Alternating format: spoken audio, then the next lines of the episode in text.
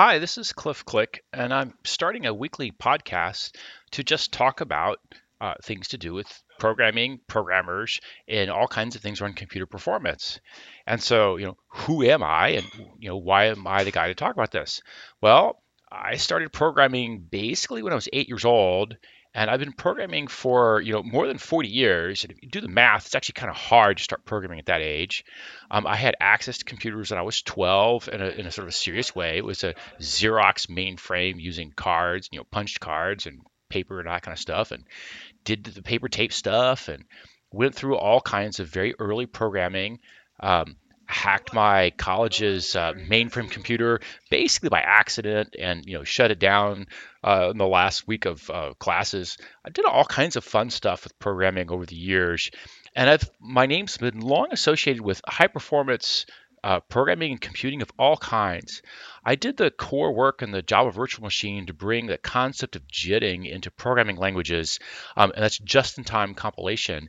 And that concept is now uh, commonly used in all new programming languages. You know, all modern languages either start from a Java virtual machine or they start with at least the concept of a JIT, how it would work if we were to have one. JavaScript took this giant boost in speed when people got serious about how they were operating their JITs. And you know, I'd like to claim at least in some way I was responsible for that kind of work. So the last, you know, my 40 years of programming, uh, I have been a, a, very highly prolific programmer working on sort of the hardest kinds of problems that people do in programming. So I've done, you know, written an operating system, I've written all kinds of device drivers, I, have written the JITting dozens of compilers. You know, I, I, write compilers the way a baker bakes a cake. It doesn't take me much thought to set up and go, and I know for certain I'm going to have a compiler when I'm done. And you know, it's just whatever I need to get compiled, I go after writing a compiler for. Um, but I also have done low latency garbage collection, and I worked on hardware for a Java based supercomputer. I've done uh, all kinds of concurrent algorithms, including a, a lock-free hash table. Which, if you you know look at the the definitions of various kinds of hash tables, it's more uh, it's more performant than obstruction free or even the concurrent hash map that's built in the JDK.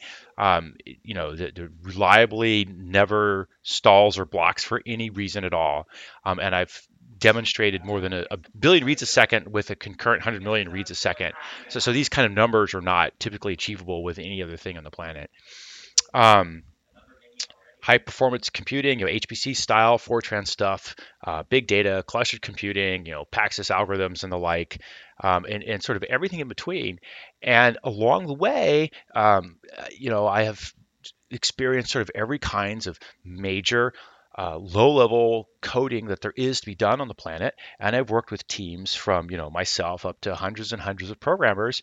And I've watched and learned how programmers program. And I've paid careful attention. I'm, you know, as a serious programmer, you know, consider myself a serious programmer, I always retrospect what I do and how I do it. And so I sort of continuously improve my programming skills over the years um, until uh, the last, say, 20 years, I'm reliably producing between 50,000 and 100,000 new lines of new code every year.